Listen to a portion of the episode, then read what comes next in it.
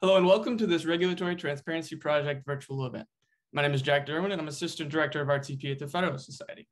Today, we're very excited to host a panel discussion titled The Separation of Powers from Washington to Sacramento. To discuss this topic, we have an all-star panel of legal experts who bring a range of views to the discussion. I'll keep these intros very brief now, but feel free to visit regproject.org to view their full bios. David A. Carrillo is lecturer in residence and the founding executive director of the California Constitution Center and University of California, Berkeley School of Law. Before academia, Dr. Carrillo was Deputy Attorney General with the California Department of Justice, Deputy City Attorney in San Francisco, and Deputy District Attorney in Contra Costa County. And additionally, he was a commercial litigation associate in private practice. Luke A. Wake is an attorney at the Pacific Legal Foundation, where his work has a particular focus on environmental, land use, and constitutional issues. Previously, Luke was a senior staff attorney at the NFIB Small Business Legal Center. John C. Yoo is Emanuel S. Heller Professor of Law, co-faculty director of the Korea Law Center, and director of the Public Law and Policy Program at University of California, Berkeley School of Law. Professor Yoo has held a number of positions across government, including at the Department of Justice and at the U.S. Senate Judiciary Committee.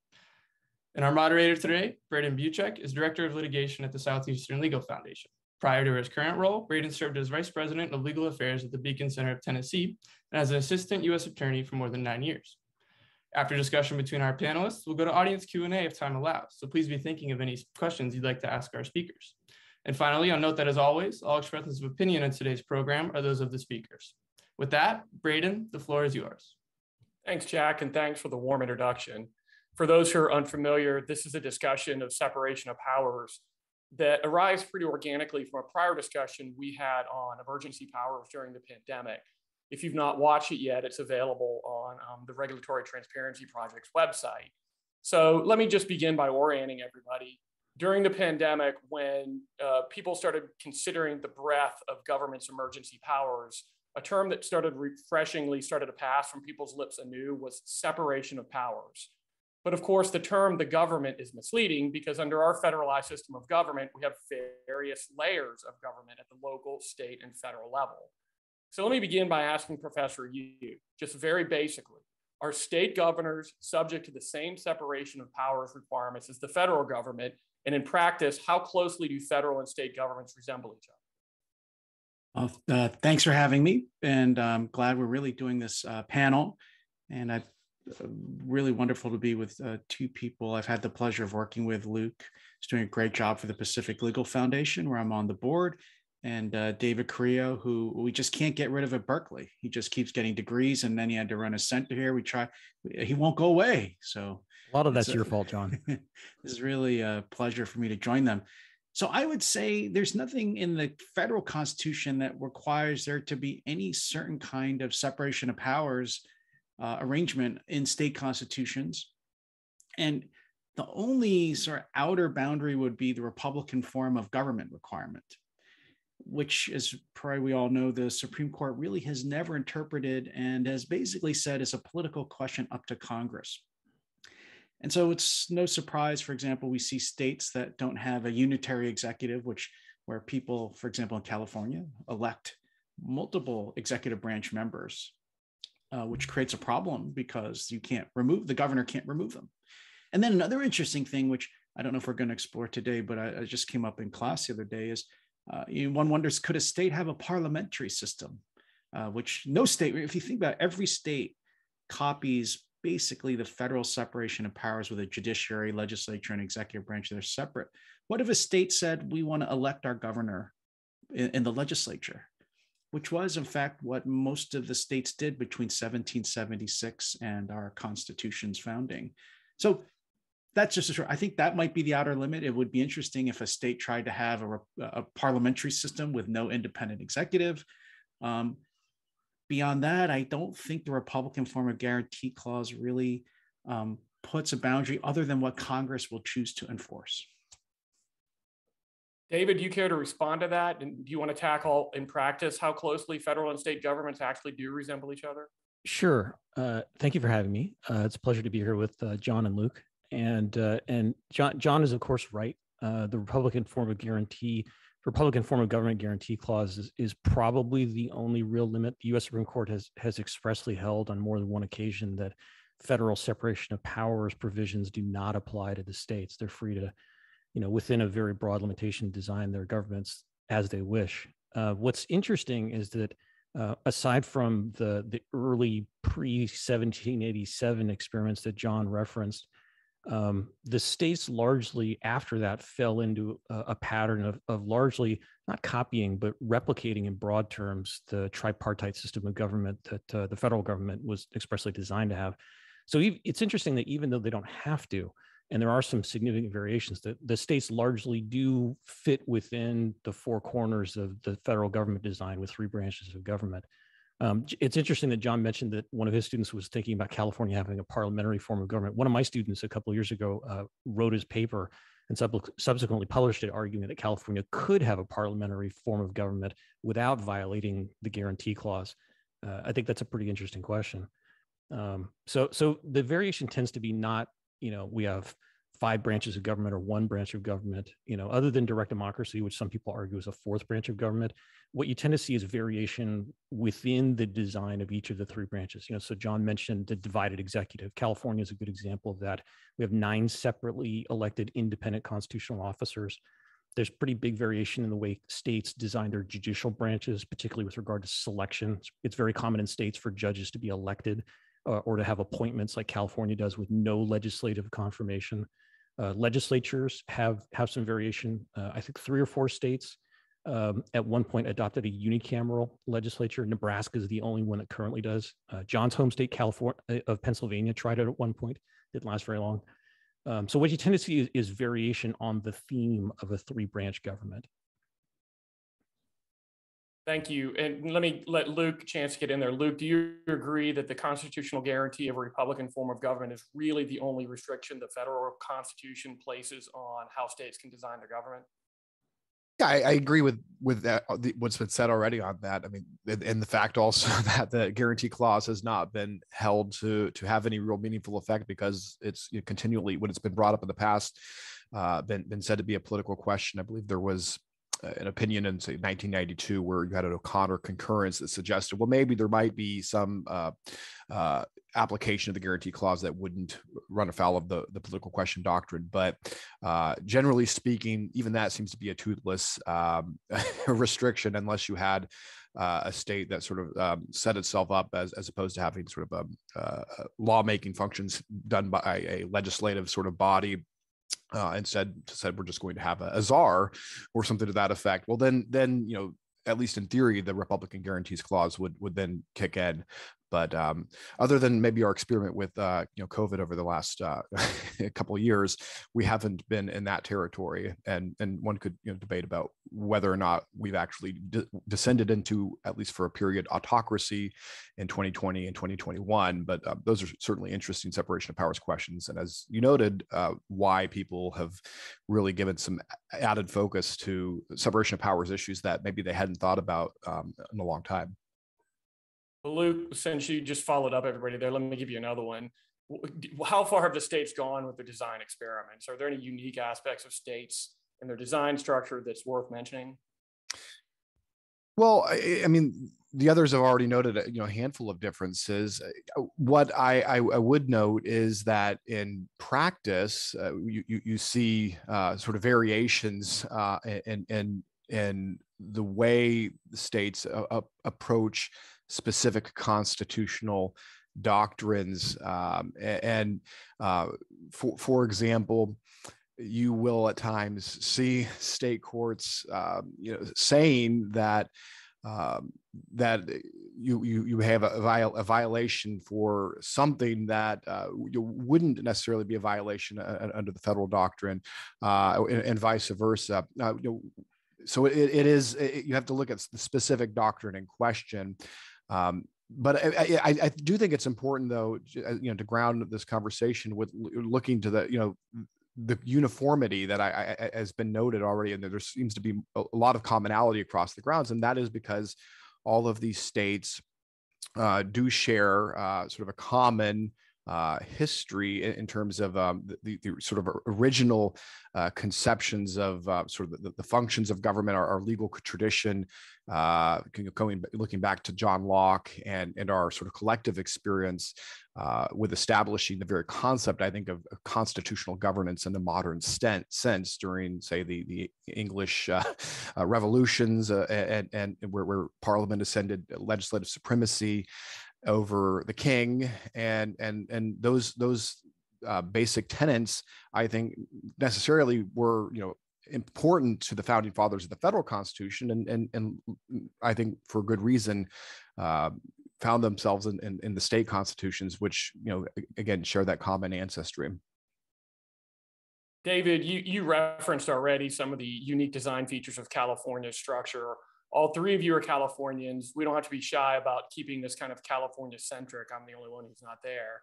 But uh, do, do, you see anything unique in the limits of California's uh, constitutional structures that it is placed on itself, or have you mentioned? Yeah, what's what's been interesting about the way uh, state constitutions have evolved in the last couple hundred years is that um, s- some changes that either could have been but weren't designed into the federal constitution or were proposed for the federal constitution, but ultimately not adopted because it's a very static document, uh, have found their way into the states. Um, and I'm thinking of a few things in particular. One is in the 1800s, there was a running debate about uh, the executive veto. Uh, and various proposals of changing the executive veto in the federal constitution failed, um, but they found traction in the states. Uh, the Confederate Constitution, for example, originated the idea of the line item veto, which subsequently got an, adopted in, in, a number of states.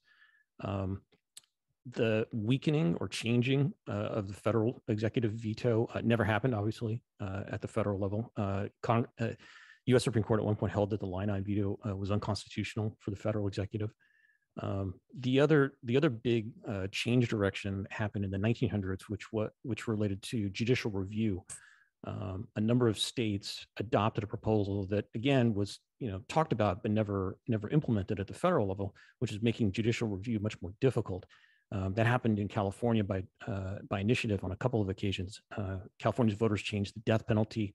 Uh, they changed uh, criminal procedural review. Uh, they changed same-sex marriage. All of those were, were as a result of of you know responses to judicial, to judicial review decisions. Um, the other specific thing that I was going to mention that um, not in the federal constitution but is in the constitution of 40 states is the topic we're discussing today, which is separation of powers. I think there's 40 states that have in their constitutions the kind of express separation of powers provision that California has in, in its. It's only implied in the federal constitution. So, so these these are three good examples of ideas that either could have been included in the federal constitution but weren't, or or were subsequently discussed as changes that perhaps should be made to the federal constitution, but but never were because it's so difficult to change. But the states being more dynamic with their constitutions either included them in the in the beginning or just wrote them in later. Professor Yoo, this next question is for you. And this, of course, comes amidst the backdrop of uh, the use of executive authority at the both federal and state level in response to the uh, pandemic. But do you agree that states like California would have more latitude to act at the executive level in response to an emergency without it being a separation of powers concern? It's a really interesting question, uh, Braden, because um, it would depend on whether you thought what you thought the, the, the meaning of the executive power was in state constitutions. And uh, as you know, famously, the federal constitution has no emergency power clause. But when presidents have acted during emergencies, like the Civil War, for example, uh, presidents have looked to the executive powers, giving them, excuse me, some uh, authority to respond immediately uh, to events. Uh, I famously remember Lincoln and his special message to Congress on July 4th made that claim and also claimed he was executing the laws to prevent secession, the highest of which was the Constitution itself. And I think the Supreme Court uh, ultimately blessed that approach in the prize cases a few years after the beginning of the Civil War. It, it seems to me, you know, states, as David just said, states have these separation of power clauses. And so the interesting question would be do state constitutions, when they adopt that clause, and depending on the time when they adopted the clause, are they incorporating an understanding of emergency powers uh, into their constitutions that come through the executive power clause? Now, I'd note, since you mentioned California, I've also looked at the laws of a few other states. Um, most other states that have been acting during this pandemic have uh, the governors are acting pursuant to statutory authority. Uh, according to there's a there's a the, in California we have something called the uh, I think it's the called the Emergency Services Act. This is called the ESA. Emergency, yeah. Yes, the acronym. It's uh, not that different from other states where um, the governor is given the delegated right to declare an emergency. And actually, what's interesting, uh, Braden, in comparison to the sort of federal presidential emergency authorities that have been claimed over the years, these statutes uh, tend to be more detailed. They tend to be more detailed about what an emergency is. Uh, people are always surprised to learn, I think, that the Supreme Court's never defined what an emergency is. Um, some, uh, you can imagine some of these statutes are much more uh, detailed in terms of when the governor has to go back to the legislature to essentially go back to the well for emergency powers. Um, they're also, I think, a little more detailed about what the governor can do. Now, on the other hand, and this, I'll, I'll close with this, the thing that I think makes it more of a threat to individual liberty, perhaps, and what the federal president can do is that the state government is not limited in its powers vis-a-vis the individual the way the federal constitution is is the federal constitution is a limited enumerated powers so there's a just a limit on what the federal government even acting through a president during an emergency can do whereas a state government as you all know has the police power so in our system we just assume states have all powers over the individual and events, uh, entities within its territory that are not limited by the Bill of Rights and the state uh, constitution. So, if a state emergency powers law, like California's, for example, just gives the governor the police power during an emergency, to me, that means that the governor actually has greater authority uh, for good or ill than a president even has during an emergency when it just comes to the relationship of the government to the individual in our daily lives. So I, I know PLF, I guess this is just introducing it to Luke. I know PLF has a project working on trying to get states uh, to amend these emergency service laws in various ways to make sure that, for example, the governor of California can't say, I have the police power for two years or three years or even longer until we don't see a COVID virus out there anymore, which could be decades. Uh, when how do you stop that from happening, or at least get the um, uh, the legislature and even the people back involved into when they want to keep giving the executive these kinds of uh, unusual powers? Well, yeah, thank thank you for that response. I definitely want Luke to jump in there. And Luke really wants to. One of, one of the important yeah. things that I want to pull out of that was the police power originates with the states, and that's an important distinction between the emergency exercise of emergency powers that happen at both the federal and state level. So go ahead and respond to Professor Yoo, but I'd really like you to take up the, the police powers point and how that is significant. Yeah, and that's a really important point because, as you just noted, the police power resides with the the state itself, but uh, um, but in California and uh, a handful of other states through their emergency management acts, that actually the, statutes actually expressly confer all police power of the state uh, to the governor, and so there's there's a very significant separation of powers question as to whether or not uh, the legislature can lawfully delegate all of its police powers. And, and of course, you know, I'm arguing in, in, our litigation at PLF, the answer is no. Um, the police power uh, it, it entails there, I would I would argue that police power entails two functions. One is the power to actually execute law that is that is in the law is already in effect, but there's a sort of a power to execute and enforce the law, which I the legislate the, the governor could exercise that that aspect of the police power, no question. But the the aspect of the police power that entails the legislative function, the power to actually make affirmative positive law, that is reserved to the legislature and, and the California uh, uh Constitution, as a number of other states, uh, as, as David noted a moment ago, is express, explicit, expressly saying, you know, if you've, you've been de- delegated, if you've been given emergency uh, executive powers under their state constitution, you cannot exercise legislative powers. And, and, and it has the same operative language with regard, if you've been given you know, legislative powers, you can't operate into executive powers. Uh, and so that leads, I think, to a very strong inference that if anything, uh, the federal, uh, the California Constitution, at least properly construed, should be more protective uh, of, of this principle than even the federal Constitution. Uh, one, one, I suppose, could argue about it. Functionally, I think the tests operatively uh, under the non-delegation doctrine are roughly the same, although they're articulated in different ways. But but it, backing up for a moment, I do think it's it's important to address that question about you know whether or mm. not the governors actually have any sort of innate um, inherent power uh, to just uh, to respond to an emergency and and to make actual laws that are you know binding upon individuals and and uh, our, our liberties and and i think the answer has to be no on that that's and i think that's reflected in the fact that you have um, ubiquitously throughout the states legislation um, uh, conferring emergency powers but again the the question in, in those statutes, and, and again, those are ubiquitous. Uh, they're they're broad delegations, generally speaking, uh, to to exercise uh, at least some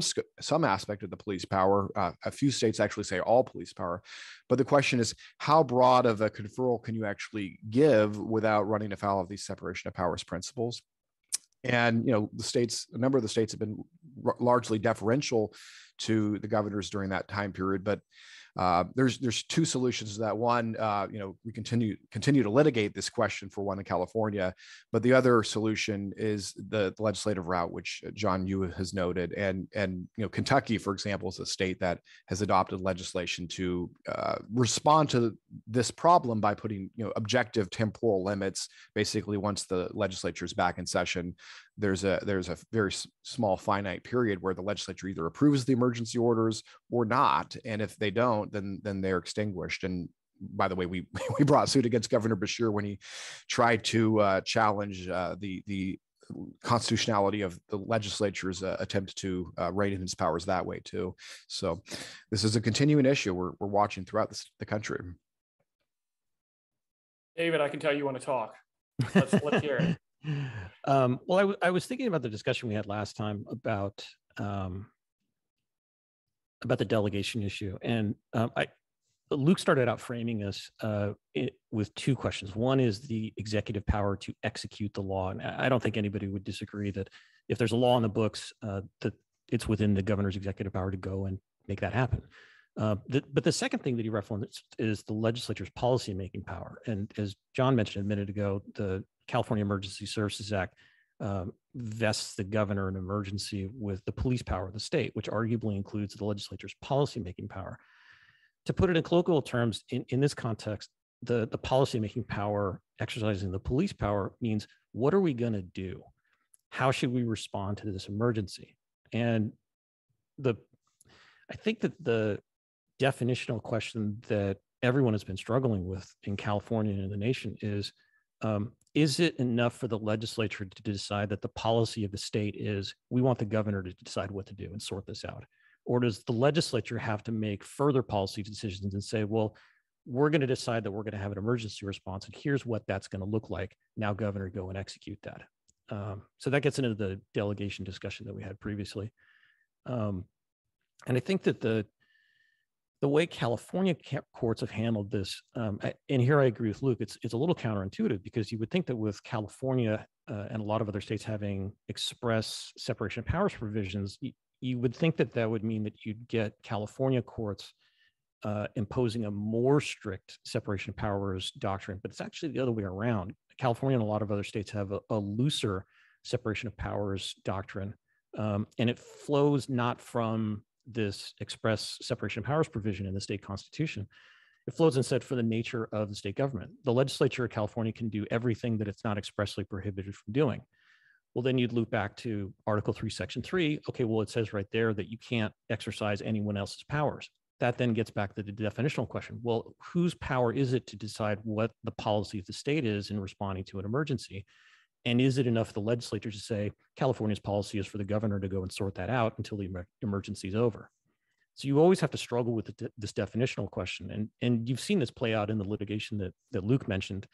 Um, we're we're still struggling with this, and I, I, certainly agree with John that at some point uh, a chronic, condi- you know, an emergency turns into a chronic or an endemic condition. Um, again, we have a definitional question. Where is that point and how do we figure that out when you no longer need emergency executive power and you can deal with this as an ongoing condition?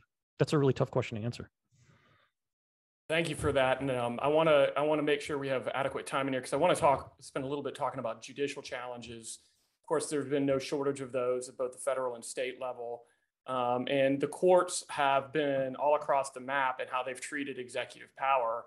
Um, it, we've seen successful challenges at the federal level, for instance, notably to the eviction moratorium from the Center for Disease Control, the vaccine mandate that came down through OSHA. These are all species of separation of powers cases.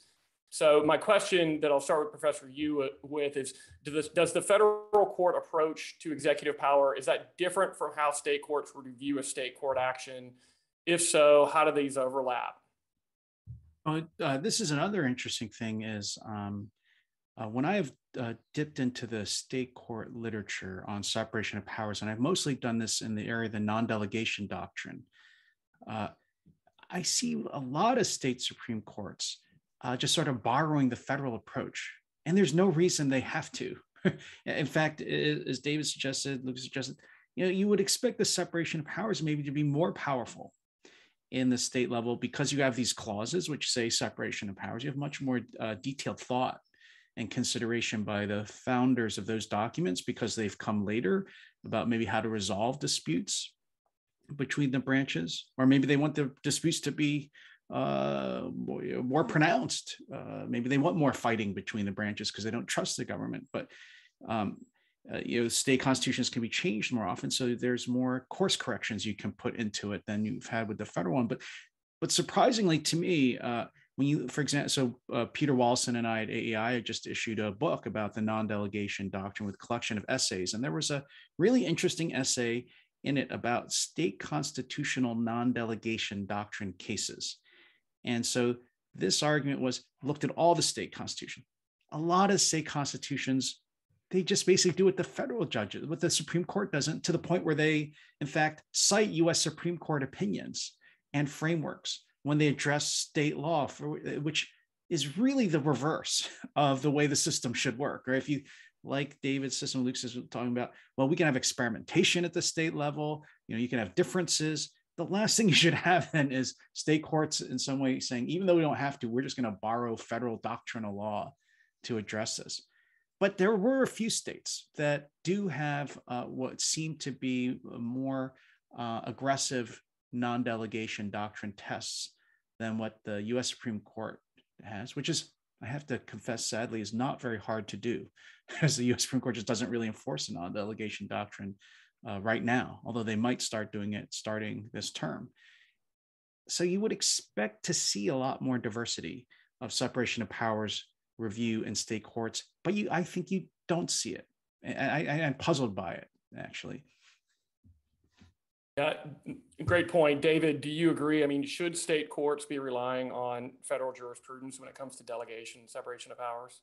Uh, arguably not. If if you want stricter or more aggressive non-delegation, you, you know, as John said, U.S. Supreme Court has not been particularly aggressive with that. So that that would be the worst thing to borrow from. It, it's it's also arguably uh, counterintuitive to borrow from federal law, which doesn't have doesn't rely on a textual separation of powers provision in, in its constitution. So if it, it's it's the classic, even if you're a person who believes in lockstepping, which is uh, locking uh, your state jurisprudence to federal jurisprudence. Even if you generally believe with the, believe in that, separation of powers should be the one place where you would make an exception for that, or it's the one thing that blows a hole in that theory because because of your textual provision. So you should be wanting a stricter separation of powers under your state constitution. So in that case, why would you borrow from federal law? Uh, and, and John's absolutely right. Uh, I was looking at a case before we got on called United Auburn, um, where, where a justice of the California Supreme Court borrowed the Youngstown tripartite framework in discussing uh, or, or in analyzing the governor's powers. Why would you borrow a framework that describes the federal president's powers when you're analyzing the California governor's powers? they're completely different offices from completely different governments designed by completely different documents. One of them has an express separation of powers provision, and the other one doesn't. Why would you borrow that? So it's interesting that you have this dynamic where where state courts do borrow from federal law, and it's arguably, eh, I think, in Luke's view, probably to the detriment of the doctrine. So why, I, if if there's one place where you wouldn't borrow from federal law, I would think it would be this one. Luke, he just put his name in your mouth. Do you agree? Did he accurately summarize your views? Um, yeah, well, I think I mean it's look, certain certainly as a litigator, um, you know, when when you have a federal opinion that you you think is, is helpful uh, that we'll use it. So uh, you know for one in our ghost Gulls case we're, we're arguing that uh, the sliding scale analysis that has been applied in, in federal courts uh, should should apply certainly when we're talking and and that was the sort of analysis that was applied in this Michigan Supreme Court case that actually did find a, a violation of non-delegation doctrine. So I mean you point to any authority that that actually helps your case as a litigator right but um, but the point is well taken, and I and I, I I mean I do agree that there are some you know very notable examples of state courts actually applying i think more rigorous uh, non-delegation analysis. I mean if you want to see examples of case um, statutes actually being invalidated at, at you know in, in, the last you know 40 50 years you can find those uh, in some, some of the states um, supreme courts across the country. Florida stands out as an example um, but I would also note that we have even here in California, which uh, you know one might have thought was a lost cause, and you know raising these sort of uh, constitutional arguments, uh, cases that that remain good law. Eh, that have found violations of the non-delegation doctrine or that have narrowly construed statutes uh, to avoid uh, non-delegation problems. And so i think the answer uh, it, it, it, certainly that i'm pushing in, in, our litigation here is that we just need to actually enforce the, these these constitutional precepts that, that the california supreme court has already spoken to. But but braden i do want to just you know briefly make sure that we're you know touching back to the question you posed to john a moment ago about you know the, the st- distinction between the way the federal courts have you know treated pandemic related cases concerning delegations of authority to the executive branch versus uh, what the states have done because we have seen i think again with the exception of the michigan supreme court i noted a moment ago some very significant differences in the outcome. And, and that i think largely is well the states were awfully deferential in practice to uh, what the executive branch was doing and there's maybe a number of reasons why that might be but um, one I, I, would note is that at the federal level, we have developed uh, the, now this uh, concrete idea of a, I think this major, major question about what is a major question, but this major questions doctrine has really uh, solidified in a more concrete way in the last couple years um, and it has origins, I think, going way back. But the major questions doctrine, I think, is is the lens through which you know one should be looking at uh, significant separation of powers questions at the federal level, and of course the non-delegation doctrine again as a backstop with a, a, canon of avoidance argument there. Uh, similar arguments, certainly you can press it at the state level, but my sense is that the states uh, have not developed the concept of a major question doctrine in the same way. Certainly they, they employ uh, canons of avoidance uh, where the non-delegation arguments you know are presented but in general my sense was that the state courts by and large failed to take the non-delegation doctrine as seriously as the federal courts did. Uh, and again, even those cases, they weren't expressly decided on non-delegation grounds. You look at the OSHA uh, vaccine mandate case, for example, the eviction moratoria case, the Supreme Court, they were, were not deciding on non-delegation grounds, but I think the non-delegation doctrine was was very much present in in in their thinking as sort of a background principle and and, and supporting the hydraulic pressure to uh, avoid uh, a serious separation of powers problem. Well, I mean, you've you've all seemed to agree that you find it odd that state courts are doing so much incorporation of federal jurisprudence, given the fact that there's just such relevant legal distinctions. Um, I'd like to ask if you guys, I'm just curious as to your views as to why you think federal or state courts have that tendency to fall back on federal jurisprudence. Um, Professor Yoo, do you have any thoughts on that? I, I think part of it is um, legal education. It's our fault um, because we don't really offer I think in law schools, uh, um, systematic classes on state constitutional law. Um, I think we actually do at Berkeley, right? We have one on the California Constitution.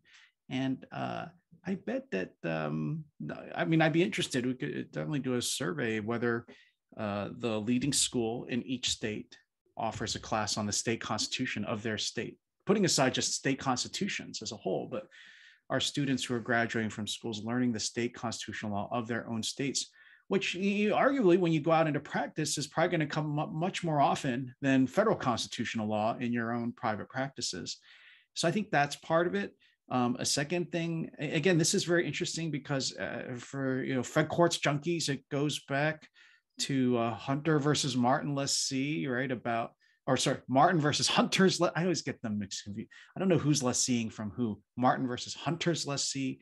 Uh, you might remember there's a discussion there by Justice Story about the difference between federal judges and state judges, and he had said at the time, uh, you know, the reason why we expect federal judges to be the final interpreters of federal laws, not because federal judges are better, um, but just that they specialize in federal law and state judges specialize in state law. And I've always wondered whether that was no longer true because state judges themselves don't, you know, they think of themselves in the hierarchy of federal law. And so I think they're less, I think they're reluctant to experiment on state law issues in the constitutional arena because there's, I bet that you have similarities in uh, federal and state constitutional when it comes to other things like free speech and due process. And I actually think this is a disappointing way that federalism has worked out because in theory state constitutional law and judges should be it should be different than it could be more protective it could be less protective but should, this should be doctrinally different so i do i think i detect that state supreme courts maybe in state judiciaries they may have a certain lack of confidence in themselves to develop robust tests and instead rely or revert back too easily to uh, federal law yeah, I, this is. You're really making this part of a much broader trend, you know, and that being the tendency of state courts to look to federal courts and federal jurisprudence to intercede even on matters of purely state constitutional law. I mean, I, you know, I can tell you on the part of a litigator who's litigated any fair number of state constitutional law claims, if you take them to state courts, the state courts will grasp for whatever a federal court has said on that particular doctrine and if you take them to federal court, the federal court say, well, we don't opine on state constitutions, and you end up in this sort of limbo land where nobody seems to know, for instance, what the Tennessee Constitution has to say about anything. But David, you, you commendably are teaching classes on state constitution. I, w- I want to privately congratulate you on that. Thank you. What, what are your thoughts on why federal courts are, or state courts are so reliant on federal jurisprudence? you know the uh, uh, the originators of modern state constitutional law, uh, guys like John Dinan, Robert Williams, and Alan Tarr have, have, looked at this, and others have looked at this extensively, and they, and they break it down into categories. Um, a lot of it has to do with whether a state, uh, either by design or by decision, locksteps its state constitutional doctrine to federal law. Um, sometimes it's up to a state supreme court to decide whether or not to do that. Um, and and so you see you see some conscious decisions to do that sometimes across the board sometimes on particular issues. Uh, i mentioned i mentioned sometimes the voters make that decision for you. Uh, in california they did with uh, proposition 8 not not the same-sex marriage proposition 8 the other one um, so there are a number of explanations for this. Um, sometimes you get judges who wind up on state courts and, and they're from the federal bench. And so they, they have a tendency to reach for what's familiar. Um, that's been true in a few instances on the California Supreme Court in recent years. People with uh, people arrive with a federal law background, and, and so there there's probably this unconscious, subconscious uh, tendency to reach to reach for what you know. Um, some some people arrive with a judicial philosophy that um, speech means speech, regardless of whether it's in a state constitution or a federal constitution. Uh, there's an argument about whether that's true. Um, it's probably wrong because most of the individual liberties we have originated in state constitutions. Uh, the guys who wrote them into the Bill of Rights uh, brought them from the state constitutions that they had already written. Um, so sometimes you get lockstepping by default. Sometimes it's imposed. Um, sometimes it's, it's it's done unconsciously. Sometimes it's done consciously. Um, but I, I think the the bottom line is, as John said, you you have this very disappointing anti-federalist uh, situation where state supreme courts do by and large have a tendency to rely on federal law and, and that's largely to the detriment of the individual source of liberty or the distinct individual source of liberty uh, that their state constitutions uh, can and should be providing. So I, I agree that this is a sad state of affairs but it, it is what it is luke what's your explanation how do you make sense of it all let us know yeah I, well, I, I mean, I've had a couple thoughts. One is, especially I think in this space when we're talking about uh, delegations, I think the inclination to want to be deferential uh, and to just latch on to a very deferential uh, standard that the federal courts have, have, have, developed, and that I certainly hope the federal courts reconsider uh, with time, perhaps by reading uh, the, the book John you just mentioned.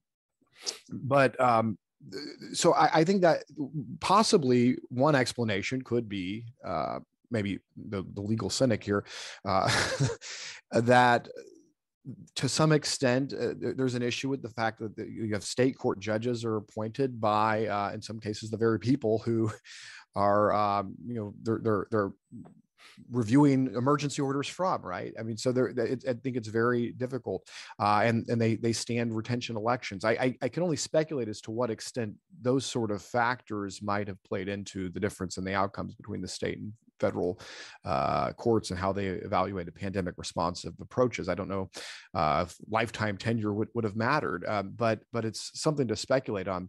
But on a um, at a more sort of doctrinal level, you know, thinking down, drilling down into actually say, let's talking about the non-delegation doctrine for, for since that I think is the center of uh, the, the, the emergency power stuff we've been talking about.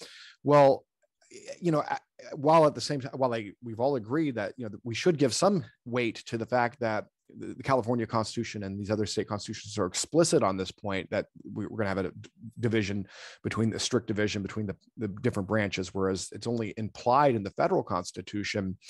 Uh, that certainly, I think, at, at, least should be pushed back against uh, the arguments that I've seen from, say, the Attorney General saying, "Well, the California Constitution is weaker on separation of powers." But, but when we really drill down to the sort of fundamentally what we're talking about when we're talking about non-delegation doctrine it, it, the, the, essential premises of the, the, the, legislature or the congress makes law and that power can't be given away to you know in a blank check fashion to some other entity uh, we're really getting into sort of um, legal philosophical territory uh, and you know expounding on you know, John Locke and so forth, right? But I mean, how do you uh, how do you distill that that concept uh, down into a legal test. And in practice, what you see is that the states have uh, largely distilled it in a way uh, that is different uh, than the intelligible principle test that the, that the Congress, that the Supreme Court has given us, uh, and that they, the, the, state courts tend to say that there are three different tests, and you got to pass each one. Uh, the legislature has to decide fundamental policy. The legislature has to provide adequate standards and there have to be adequate procedural or adequate safeguards. Um, the latter one, I think that probably actually is more pro- appropriately viewed as a due process test. But my point is uh, that the state courts have at least articulated the tests slightly differently. Now, in practice, the the outcome is is largely the same, and I, I'm not really sure what to make of that. But but eh, but the fact of the matter is we, we do have distinct tests. And i think if you actually rigorously applied those distinct tests at the state court level uh, you you can and and sometimes do get uh, sort of better decisions. And and so maybe it is the fact that maybe maybe the the federal courts ought to be looking to the states if they want to see models of and so uh, in some instances of you know successful non-delegation claims and how you might think about uh, reformulating the doctrine itself. Could i follow up on one point? Please uh, Luke just gave me a, a, a framing idea. Um, it, it's long been argued that the the U.S. Supreme Court imposes a, a federalism discount, and when you when you define an individual right nationwide, that the there's there are incentives to do so at the low the lowest possible level or at a lower level than you might otherwise do so. State constitutions obviously have no such limitations. They they can deviate upwards from the federal floor to the extent that they want and and protect rights maximally. So uh, I I would argue that um, anyone who tries to enhance individual liberty by relying on their state constitution is serving a federalism function, a very important one.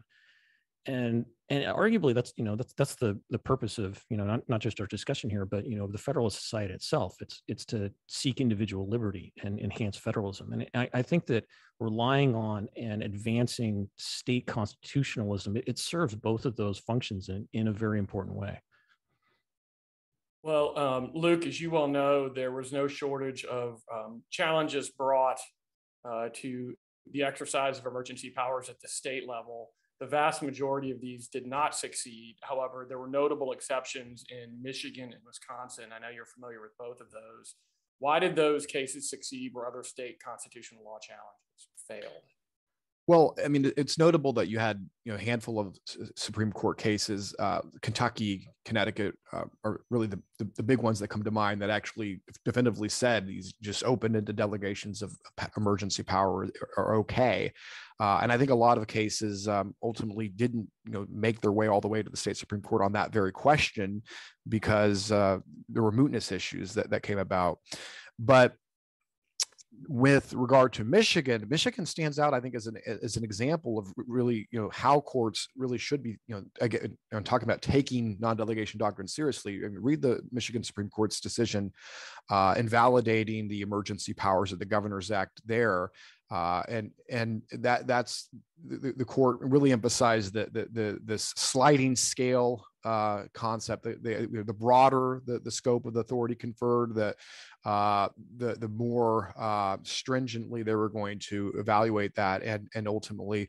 f- found that when you give away uh, even a substantial portion of the police power, uh, that that is a violation of non-delegation doctrine, and, and so that I think that is, is a stand-up model uh, meanwhile, you know, in in Wisconsin, there Wisconsin stood out very early on as, because the Supreme Court there held uh, that there were, you know, uh, the firm temporal limits on the governor's emergency powers actually, you know, meant something and actually cut off the, his emergency powers. Uh, at that point, the state then shifted to trying to do things through uh, basically this the state health department or what whatever the agency would be in, in Wisconsin, and you had uh, thereafter a follow up another case uh, called uh, Wisconsin Legislature versus Palm, where where separation of powers issues were were squarely presented.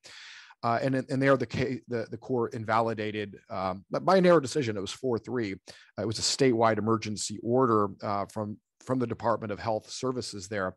Um, and, and, they they held that there was um, it was procedurally invalid, but the the non-delegation doctrine uh, was was invoked very seriously as a, as an avoidance uh, doctrine to uh, as sort of a background principle moving in that direction. And I would also note now that the Wisconsin Supreme Court has another case pending, uh, where they looks like they are going to squarely reconsider uh, the state's approach to non-delegation doctrine uh, in, in, general, and specifically uh, evaluating maybe squarely on the constitutional grounds this time uh, another emergency order. This one uh, done at the local level. those are fascinating and underreported cases um, that are not well known just because they exist in state court. But uh, Professor Yoo, before we get to questions, I wanted to ask you, you know, do you think that there's something about the institutional structure or composition of the state or federal judiciary that skews state courts towards a more deferential approach? I don't think there's anything about the way uh, state courts are designed. Uh, in fact, you would think, and here's something I guess we didn't talk about when we when we mentioned how different state constitutions, federal constitutions are, is the election of the judiciaries is a really big difference is that you have a um, you know sort of constant replenishment of the judiciary by reference to democratic approval. Um, I mean, I, I would have thought I would have thought that would have been incentive to produce even more diverse state laws on state constitution, but maybe it has the opposite effect. Maybe I, am just speculating, but maybe it's the case that having an elected judiciary, as I guess it's about what more than two thirds of the states do now, um, which may produce judges who um, are shorter term. They haven't been on the bench that long. They may not stay that long. Um, maybe that means that they're not as uh, well uh, you know, prepared in terms of state law, and so as others have said, it's just easy you know, if you have a separation of powers question, just to look at federal law um, because it's already formed and extensively debated and discussed in the scholarship, and there's lots of cases. it's just of easy to, and they're familiar with that, especially if they're being elected uh, uh to the judiciary, not as put like uh, constitutional law specialists of their state, but they're getting elected to the judiciary because they're well-known local politicians or they were uh, practitioners, and so they didn't really have a lot of familiarity with constitutional law at all. Maybe that I, maybe that's what it is as the elected judiciaries. Uh, but I otherwise I can't think of why uh, you know. The other interesting thing is the state judiciaries themselves are organized like the federal judiciary. I don't know why that would have to be either. You look at other countries and they have very different ways of organizing the judiciary, but our judicial systems, you know, trial, appeals, you know, non-subject matter based are primarily uh, in most states are like the federal system. So maybe all this mimicking of the federal system in the judiciary leads them also to copy federal law. California's used to be different. Uh, it, it, currently has a, a three-level uh, system that mimics the, the federal system, but it, it California has, has, basically tried every kind of judicial branch organization known to man. Um, so it's it hasn't always been that way. But but John's also 100% right about um, other other state constitutional scholars have have studied this question of why state courts um, aren't as bold as you would think that they would be. And and it basically comes down to caution. It's it's just safer is the argument uh, to rely on federal law because when you have to fo- face the voters it's a lot better to argue to them well i had to rule this way because that's what the us supreme court says versus having to defend your own independent analysis. That's the theory anyway Oh, and if I can just briefly note, you know, Ilya Somin, I think, has done some great scholarship on takings uh, takings issues, and know, he's noted in some of his his scholarship there that there is uh, in, in that context when you're a judge asked to like decide that the state is actually liable to having to pay compensation for you know take a regulatory taking that there's there's tremendous in, incentive as, as a practical matter to rule for the government. Um, and so you know i i raised this uh, this question about you know where the, the election of the, the judges might might be a factor.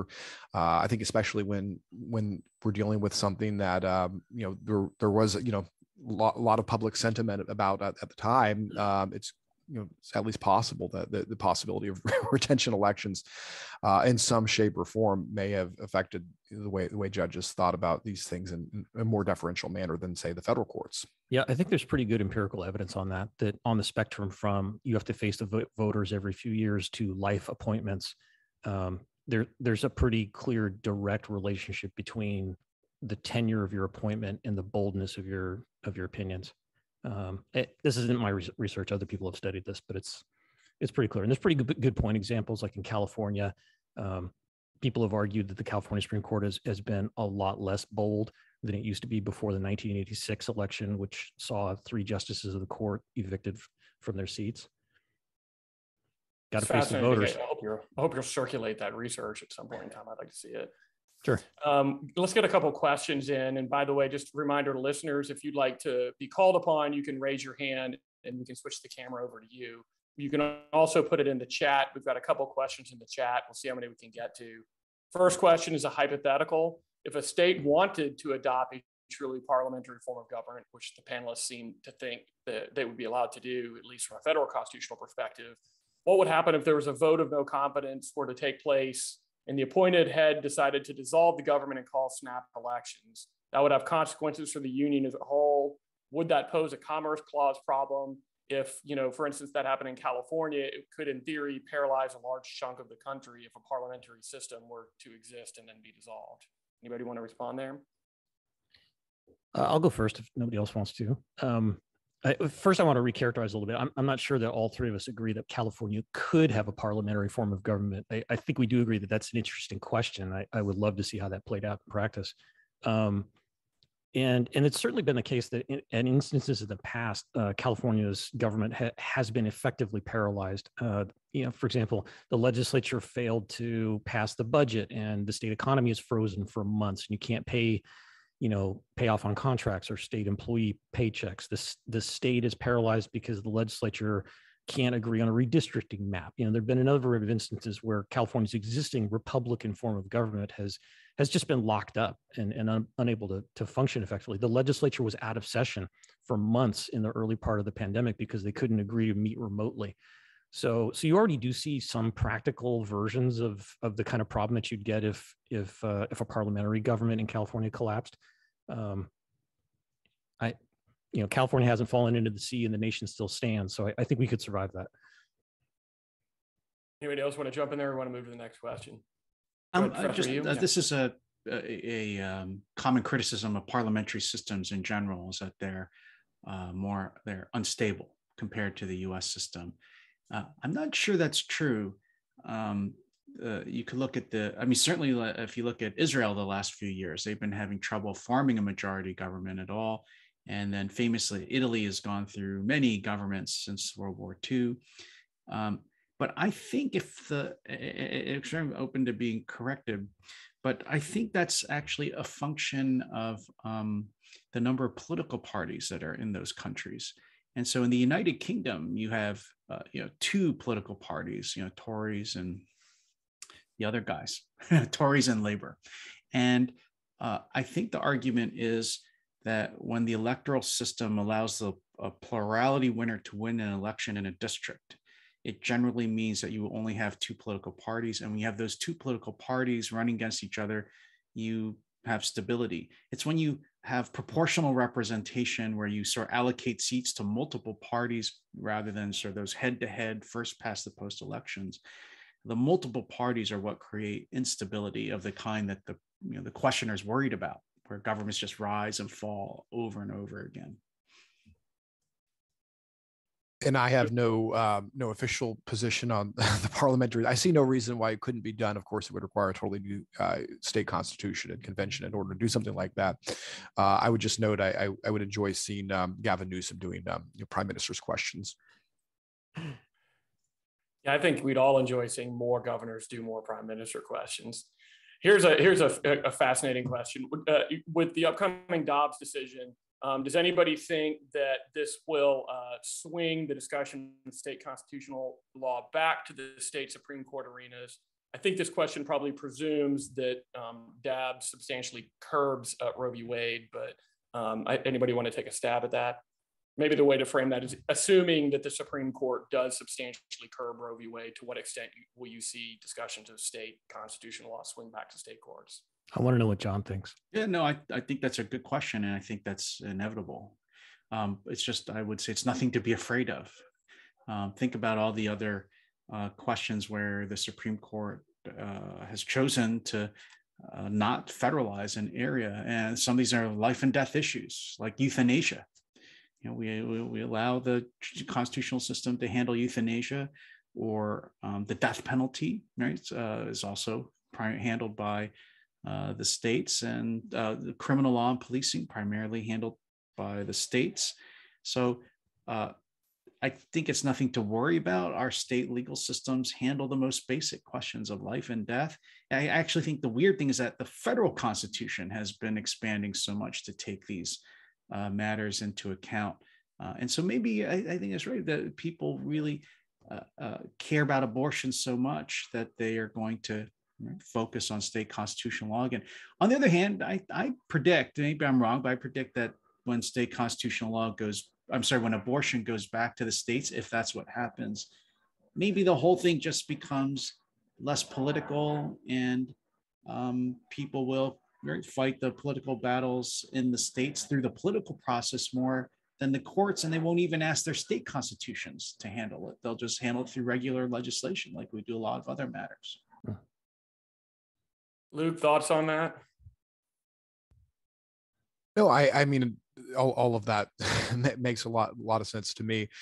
Um, I, you know, I, I think that whenever you know we're talking about um, you know these sort of issues uh, there's a certain irony I, I I I, I that, that comes to mind is uh, when you see occasionally really good uh, sort of uh, non-delegation decision, for example, pops to mind from the Pennsylvania Supreme Court a while ago, um, where they, they found uh, the Pennsylvania Workers' Compensation Act uh, violated the non-delegation doctrine and, and, and incorporating by reference uh, standards from the American Medical Association or something like something that that effect. Uh, but you know, it was, it was not for naught that it was uh, you know a, case in, in which uh, you know doing so, there, there's um, um, you know sort of a pro labor uh, um, angle to that that that case, and so you know I, I almost wonder if uh, you're you're more likely to get uh, in some of these states uh, some positive developments um, in, in, terms of uh, the, the, sort of uh, issue areas we're talking about separation of powers. Uh, if if if issues are raised in, in a context where you know sort of, sort of left of center, more progressive minded judges might might as a substance of matter like the outcome more. I mean so i don't know. I'm, I'm totally speculated. I'm, I, I don't know if i have anything specifically to say about the dobbs decision but you know john's speculation makes sense and and i, I would just float it, it, would be interesting to see. I mean if if state courts are more likely at some point to you know roll back on say deference doctrines if presented with uh, facts where maybe it's not a regulated industry pushing back against regulation or but it's in some other context that's maybe more sympathetic to their their associations. Well, we're up against the hour here. We got one last question come in. Luke. Oh, wait, can I say uh, one thing on, on the one we just we, please we just yes. talked about? Um, I, am a state constitutionalist, and so that means that I, I favor two things. One is uh, state rights, uh, and and that's because two, I think it favors individual liberty. Uh, it allows self determination for the states and the citizens of those states. So, in general, anytime something no longer is federalized and it reverts back to state discretion, I think that's a good thing. It allows for self determination in states, it allows for democratic experiments, uh, and, and it, as I said, potentially it allows for enhanced in individual liberty because a state can exceed the federal floor. So, if there's no federal floor at all, states are totally at liberty to define that whatever individual right you're talking about as, as highly and maximally as they want to, potentially. So I think that it's potentially a good thing. Um, I, obviously, if you live in a state that decides not to favor that individual liberty, that's a problem. But I have to look this from you know a states' rights perspective and a California perspective. And if the, the United States Supreme Court decides to get out of an issue, that that ultimately inures to the benefit of California, I think. And you and you have the right to move with vote with your feet, as exactly. Exactly. And, and, a lot of you Californians have voted with your feet to my home state of Tennessee recently. Not that I'm I thought it was Texas. Everybody was fleeing to. Uh, we get we get a lot of them too. Wow. But look, this nice last last question here. Uh, the new trailer for Top Gun 2 recently dropped. How pumped are you? That question is obviously for Luke Icebox Wake. Luke, what do you have to say for yourself? Have it, uh, Ice Man. I, I've been informed. no, no, no. You, you are Icebox now Icebox, and Yeah, I'm the wingman. Icebox is so much better than Ice Yeah, uh, yeah. So, um, I, I I you know I I showed the trailer to my son. He he's pumped about it. There's there's there's airplanes. What what's not to like? So. well, I thought it was questionable that of all the 60 year old pilots they'd let continue to fly, they chose the guy who killed his Rio and barely top, graduated from Top Gun and suffered from severe PTSD in one of the key uh, dogfights of the Cold War. But you know that's not what any that's not the opinion anybody brings me on the air for. So it's still going to be an awesome movie. Oh, for sure.